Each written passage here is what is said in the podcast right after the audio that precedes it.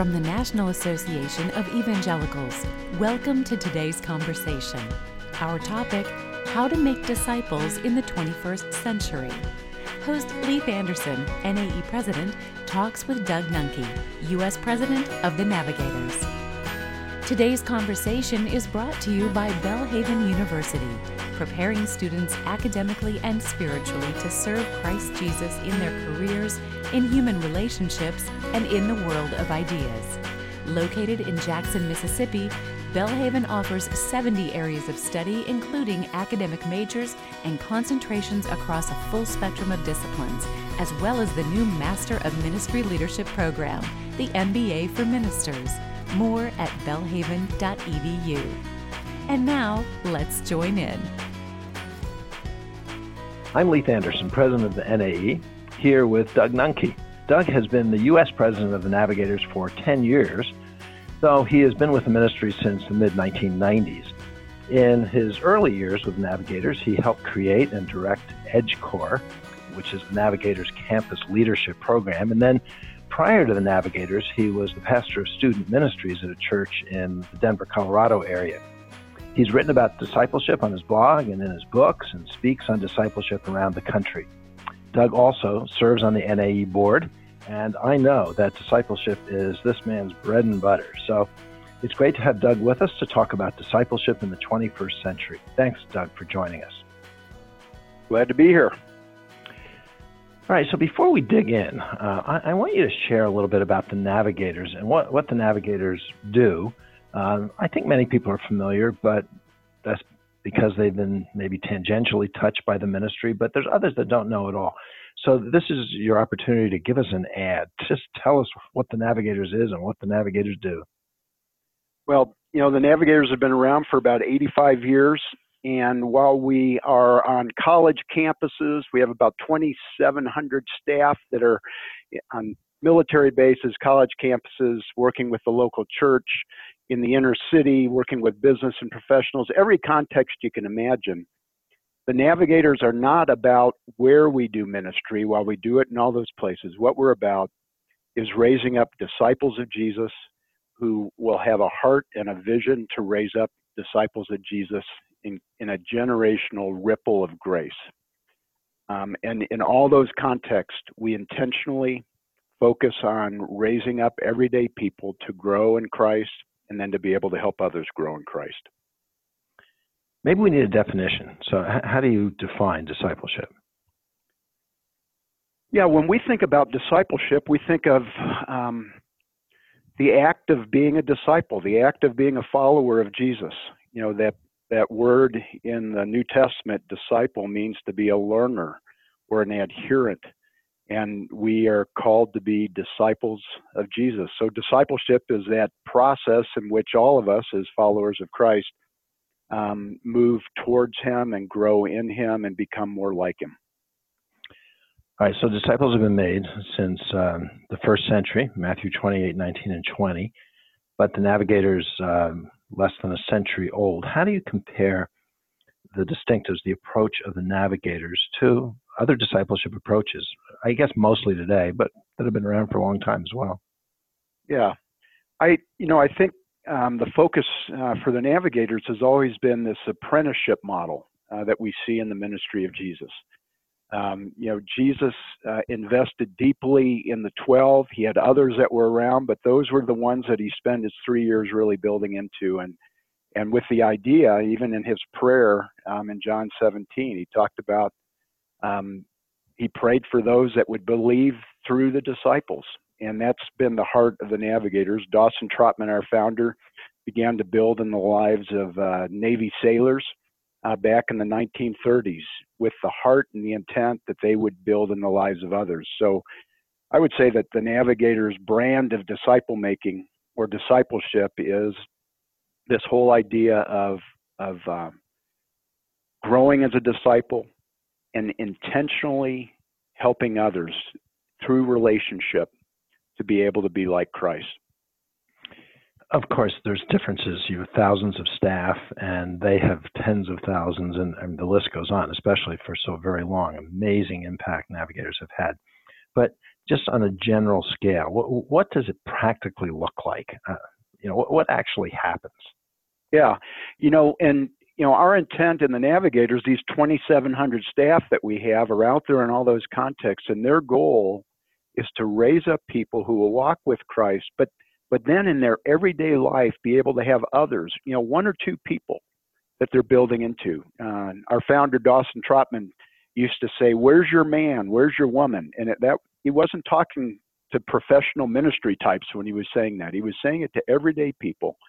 And so, in the context of work, in a neighborhood, in a community, in in you know on a soccer field, watching your kids' soccer games, um, um, or your grandchildren's soccer games, you know, relating to those around you and and sowing seeds of the gospel. And as you meet people that end up coming to Christ, to build into them. I, you know, for instance, I've got a there's a young couple up our street, and they have have a hunger to grow in their relationship with Christ. And uh, Pam meets one on one with this uh, young mom who's uh, has a three year old and then a newborn, and they just try to fit in a time that fits in the normal, busy schedules of everyday people to, to meet, get into the scriptures, to learn to pray, and uh, and have a life guided by God's word. I I meet with uh, the the husband um, uh, every once in a while. He comes down. We have a quiet time um, together early in the morning before the day starts. We we talk about life, and I try to give him the skills to be able to uh, follow Christ, but also model the skills of what, is it, what does it look like in very simple ways to help others follow Christ. Um, you know, right, our, so let's our yeah, go ahead. So let, us uh, talk about uh, starting a discipleship relationship. I mean, from what you're saying, I think it's just the natural stuff. So one of your predecessors Jerry White, he he starts discipleship by playing handball with people. I think you're more of a Starbucks guy, it, but it's the natural stuff. I mean, where do these begin? These relationships? Yeah, we we um, I've got I've got uh, three young business guys that I meet with on Tuesday mornings that I'm in a discipling relationship with them. I'm I'm helping them grow as disciples and giving them a vision to make disciples. Well, one of them was my real estate agent. Another one was a guy that was a handyman that has a little construction business that did some work at my house. And I got to know them and I saw that they had a, a, a desire to grow. And I invited them to start getting together. And, you know, in fact, I, one of them, the real estate guy, I'll be meeting with tomorrow afternoon, late afternoon, to get together one on one, talk about life, encourage him in the scriptures, and pray for him. So from day one, the first time you meet, or at least start meeting regularly, um, how long does this process usually last? You mentioned with Jesus it was three years, but what's typical today? Yeah, that's a great question, and and and at least uh, we have many contexts that we we do this, and I'd say it depends on the context, and it depends on where you're starting with someone. Um, you know, for instance, on a college campus, or a military um, situation where people are together, they've got more time, they're in a more uh, intense, focused, kind of a simulated community. Hmm. Disciple making and disciple, you know, growing as a disciple can happen more quickly, and you can, you know, get through some of the basics in a in a quicker way. If if it's a group of people like on on a street where all everyone's working eight to five jobs plus other things, uh, you know, it takes a little bit longer and it's a little bit slower. And so I think uh, we try to encourage people to adapt their model for helping someone grow as a disciple um, around the context and their situation in life. And, you know, depending on where you start with someone, um, you know, if you're starting from scratch and someone has just come to faith in Christ, you know, you're starting there. Others, others have uh, had some grounding in the scriptures. But it's more likely to be months or maybe even years, not days and weeks, right? That's that's true. Exactly. All right, I love the stories, and you've got lots of them of wonderful discipleship examples that have turned out great. But um, maybe that doesn't always happen. So relational discipleship doesn't always go as we would like it to go.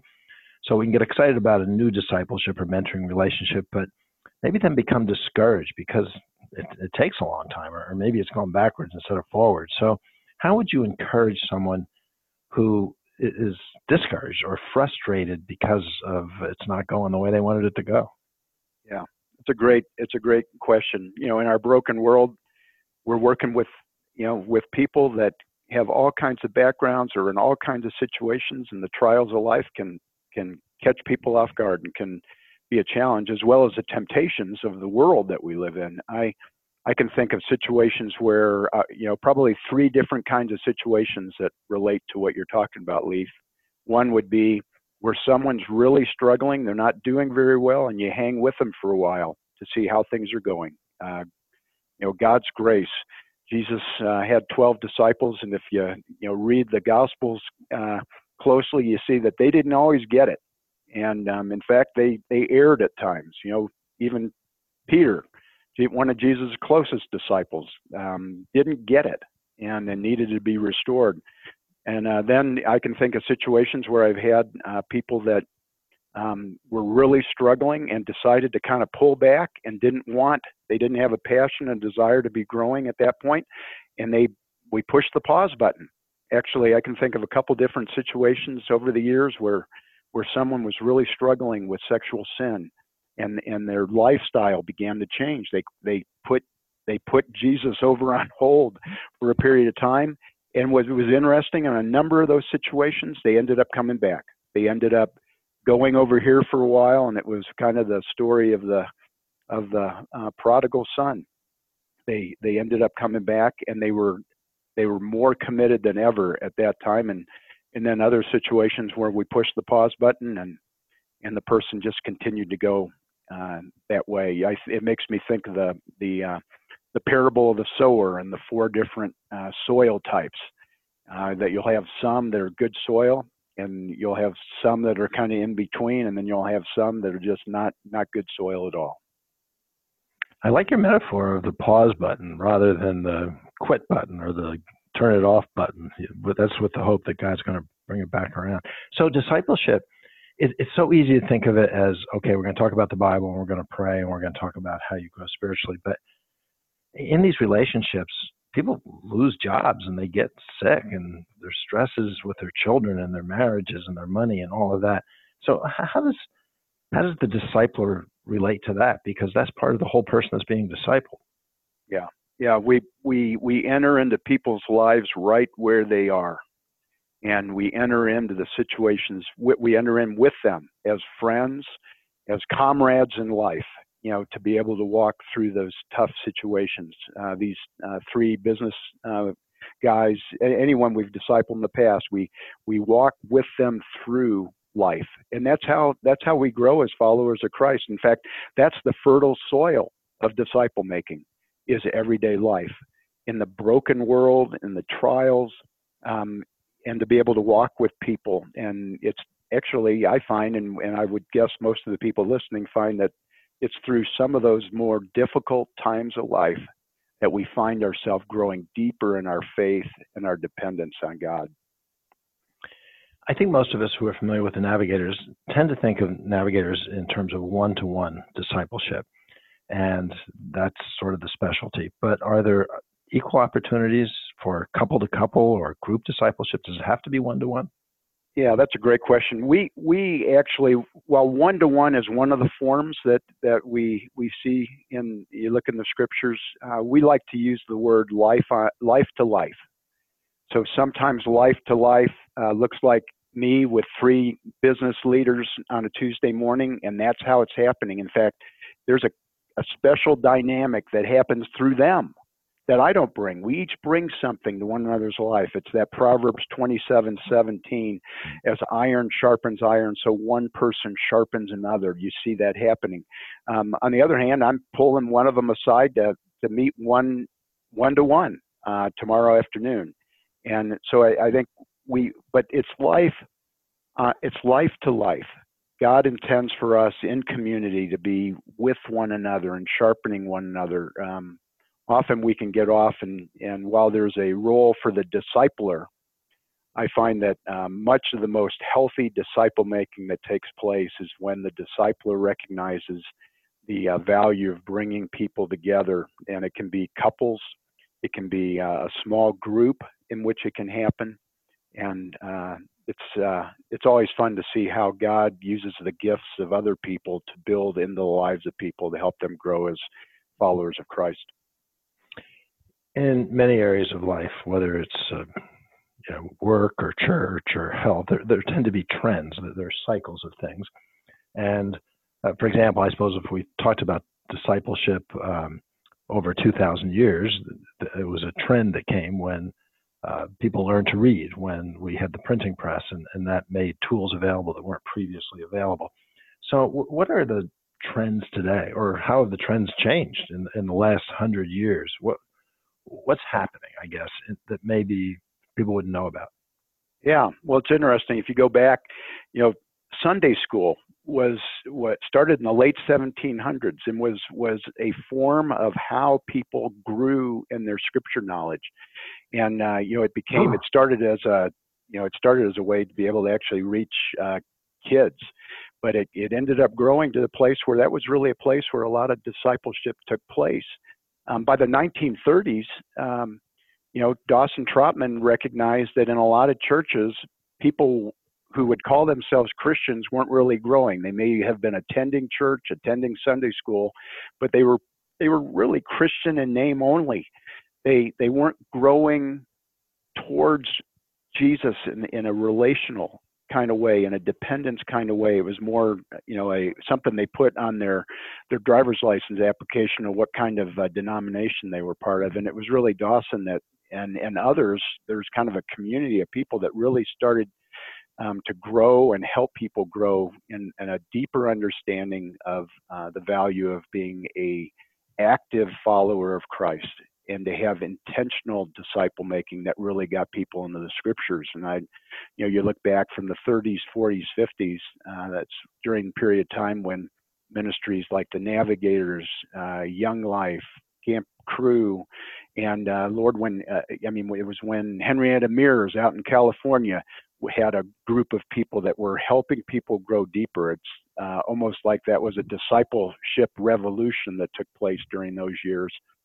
Um, you know, I think with travel and mobility, as that's grown over the years, the, the, the ease of being able to travel for your job or be moved in your job and to be all over the place, I think that has created a new time where it's uh, people's lives are busier than ever.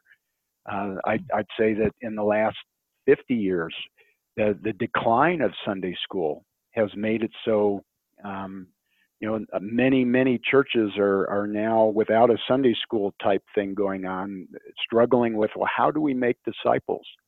Um, because it, it, I think we all would recognize it's more than a sermon on Sunday morning.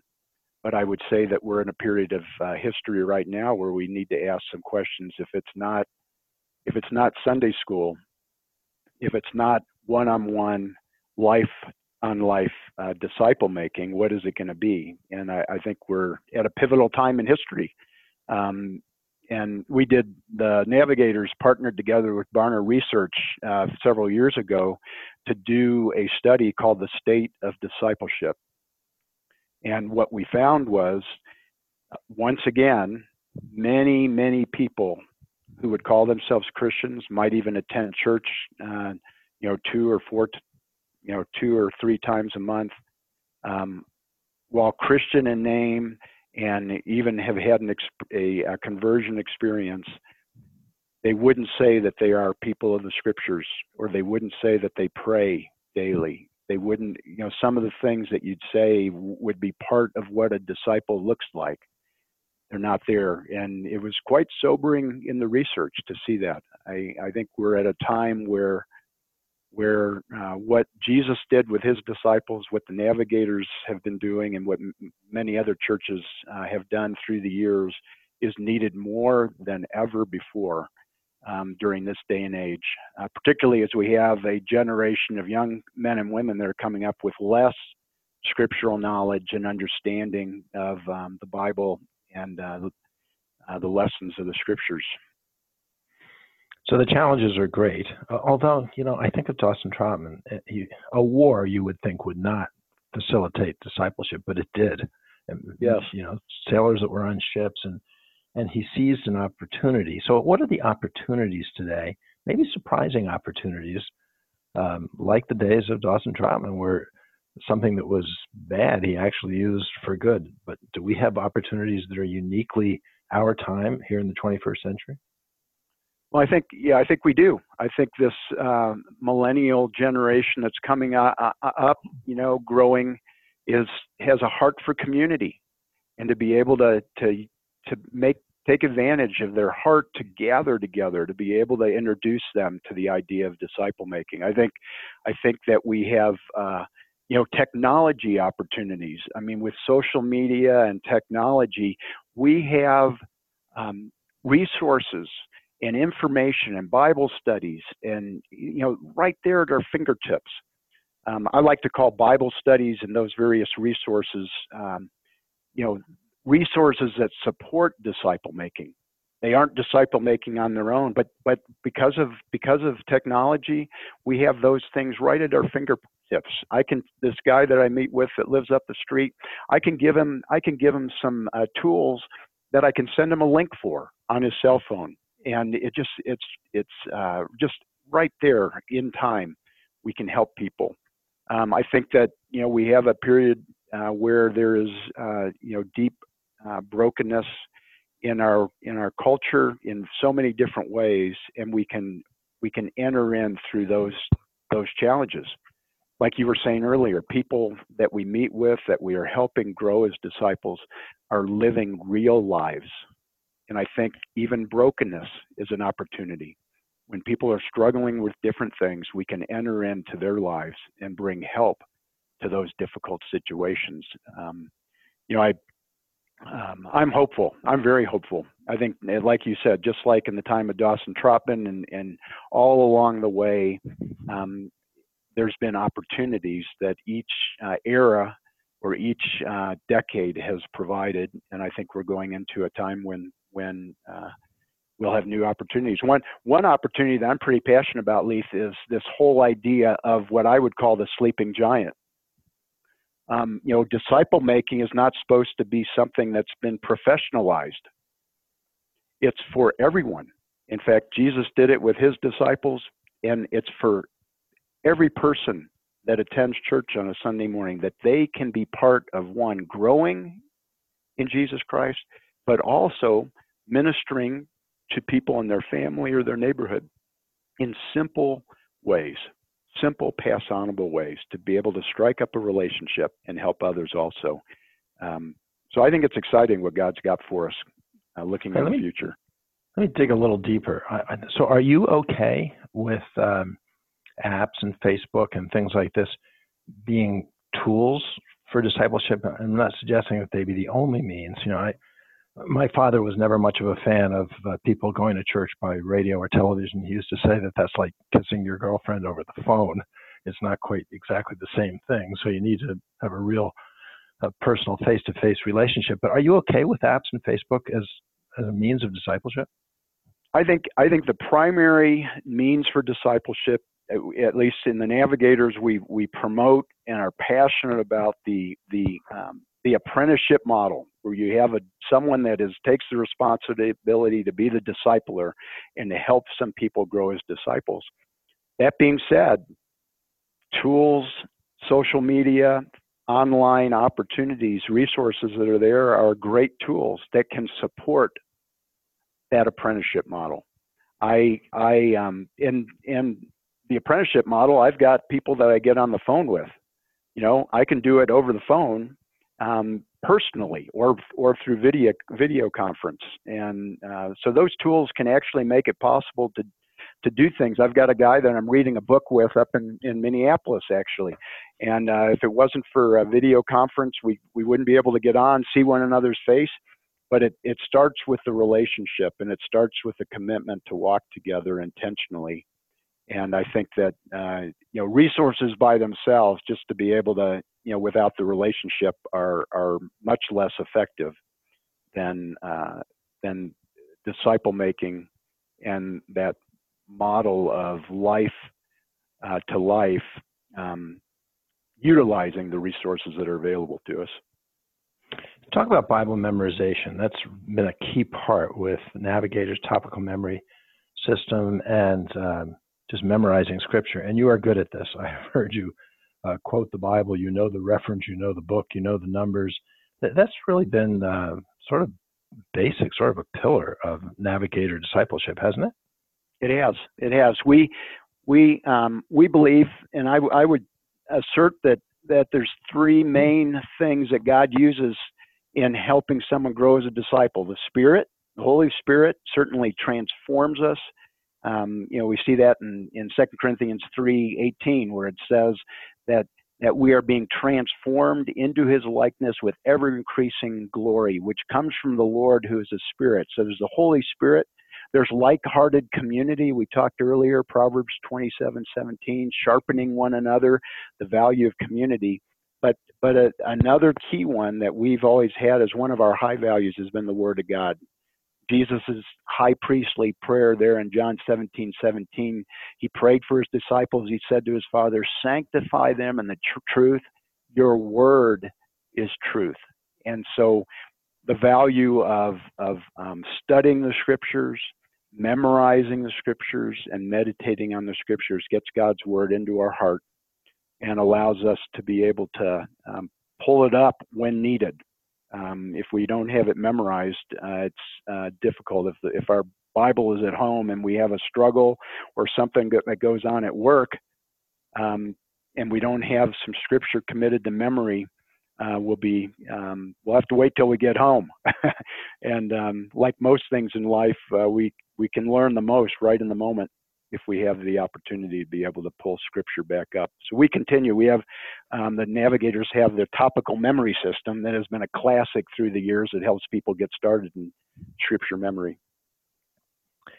Earlier, I asked you to give an ad for Navigators. I'm going to give a quick ad here for NAE. We have a magazine called Evangelicals, and you wrote a great article for the spring summer 2018 uh, issue of Evangelicals magazine. And in that article, you talked about uh, how and when pastors and Christian leaders should weigh in on social media and uh, other spaces on, on, on, current events. So, how does that play into this? And I, I, guess it's saying how important is it what somebody posts on uh, Twitter or um, on Facebook? How does that relate to the influence of discipleship? Yeah, that's a great question. I, you know, I'd say even in our our our conversations with people, we can get caught up in in a lot of the issues of our day, which it's important to have dialogue about those. I'd say. Um, but for instance, when I'm meeting with these young guys on on um, Tuesday mornings, like we, we, we a principle we have in disciple making is is like begets like. You plant an apple seed, you get apple tree. You plant a peach tree seed, you get a peach tree. If I'm a person and as some of it with uh, different conversations about um, current events. Um, I just my observation is that you can see people that their tone can end up being mean spirited or argumentative. How our tone and our character is as Christian leaders impacts the kind of disciples we'll make. Um, it's a sobering thing when I think of times, seasons in my own life when I when I wasn't as patient I should be, or my tone wasn't right on a certain topic, and I had passed that same critical spirit on to someone else. That's uh, you lose sleep over that. So I think that's one thing is what our tone is can actually be passed on. Young men and women can can watch a a leader that's ahead of them, whether it's someone in in vocational ministry or or just a an elder in a church, and can pick that up. Um, the other thing is that is I've always got to watch that I'm not um, taking political issues and and coming down so hard on one side or the other on them that it ends up adding to the gospel. It can become an encumbrance to the gospel um, people who have a desire to follow Jesus, you know, and to some degree, you know, this whole idea that it's the gospel is a relationship with Jesus. It's Jesus plus nothing. And it's this grace of God in the cross. When we start adding to that, it ends up encumbering the gospel and it can actually turn people off to Christ um, and turn them off to the true gospel. They begin to think that, uh, you know, that being a Christian means having these certain sets of opinions or convictions on certain social issues. And um, um, you know, a good reading of the Book of Galatians uh, sobers us up when we begin to think that way. That we've added added things to the gospel. So it's um, um, I think I think it's important for us to dialogue about those things clearly. Those are the important issues of our day um, that that are that we're we're being faced with. Um, but the tone, how we go about doing it, and if we do it with such strong conviction that it seems to add to the gospel, I think we we can miss. Most people are not on campuses or aboard ships. A lot of Christians are in churches. So I want to hear your advice to churches and pastors on how to go about discipleship and what kind of tools should they use? Uh, uh, and should it be a program? Uh, is it like growth groups, uh, Navigators 2.7 program? What's what's the appropriate advice that you want to give to the average person in the average church, especially the leaders of the churches, and how to go about uh, celebrating and experiencing discipleship within a congregation? Yeah, I you know, and you know, I'm a seminary guy and have worked at a church too, Leith. So I I um, I can find myself because if I if if it's my teaching gifts or my my um, preaching, my you know platform gifts that end up being um, the only thing that I bring in my in my ministry or my church, then I miss the opportunity of mobilizing the everyday people. And um, I think one of the main things I think about is this sleeping giant, um, this idea that there are hundreds of thousands, even millions of people that sit in our churches that are ready to be mobilized as disciple makers. I think that's the key thing is to help them. Billy Graham is quoted as saying that the first reformation put the Bible in the hands of people, but it failed to put the ministry in the hands of the people. And I think we still have time for a new reformation um, where we put the ministry in the hands of the people. So I think the main, while like we talked earlier, curriculums, resources are important. The Navigators 2.7 series and the you know the tested and true design for discipleship books are, are helpful, and there's a lot of tools that we can use. But those tools need to be put in the hands of everyday people in our congregations, and they need to be equipped to be able to utilize them and and one of the things too, I think, is we as Christian, you know, as as um, professional ministry people, I'll put it that way, can often create forms for disciple making that work for people that are doing it full time, but don't work for people who have everyday jobs, regular 50 hour a week jobs that they're they're working. So that's another one that I find for myself, and I've failed on this over the years at different times, is to adjust my the the methods for disciple making that I'm passing on, for instance, to these young guys on Tuesday mornings, to make it pass onable so they can actually use it, because they don't have the the time and the freedom that I have being in vocational ministry to use it. So I I think uh, those are a couple thoughts, but the main one is just this idea of really seeing that we have a sleeping giant. We have uh, a, an amazing resource of people that are ready to go and would love to be trained and equipped. Uh, there's one church down in Dallas that's got over a thousand people that have gone through the 2-7 series, and that the 2-7 series does a great job of equipping people into becoming disciples and, and, and making disciples. One last question, and I'm going to snap my fingers and make you into a prophet so I don't know if you can predict the future. Now we won't hold you to it, but what, what do you think is going to happen in discipleship in the next uh, decade or or 20 years? What, what do you see coming? What's on the horizon? Yeah, I you know I think that that our um, I think what will happen, uh, Leith, is that one one cultural view that I've got is view just in the U.S. is we have quite a divided country on social issues. I think what's going to end up happening is that we, as as leaders in the body of Christ, are going to recognize that that is not the place to mm-hmm. win the war. The place to win the war is on helping people grow as Jesus in Jesus, regardless of their political viewpoints on things. I think that's going to break out. I already see it happening. I see it at uh, the NAE board meetings. I see the the reflection that a lot of those leaders have, and looking back and saying, what do we need to do? We need to focus on Christ and we need to focus on the scriptures. I think that's something that's going to happen. And what I just mentioned earlier, I think by prayer and by faith, I believe that we are going to mobilize the sleeping giant.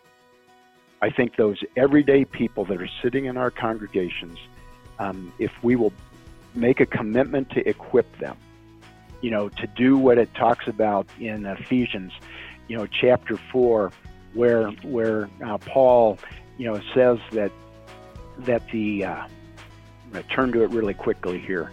Um, you know that that the pastors and teachers and evangelists and prophets are called out to prepare God's people for works of service, so that the body of Christ may be built up. I'm I'm hoping and praying that that's part of our future here in the next ten years. Our guest on today's conversation has been Doug Nuenke, U.S. President of the Navigators. I'm Leith Anderson, and on behalf of us all, very special thanks to Doug. The National Association of Evangelicals is where we use influence for good. Today's conversation is one of many ways we connect and represent evangelical Christians in the United States.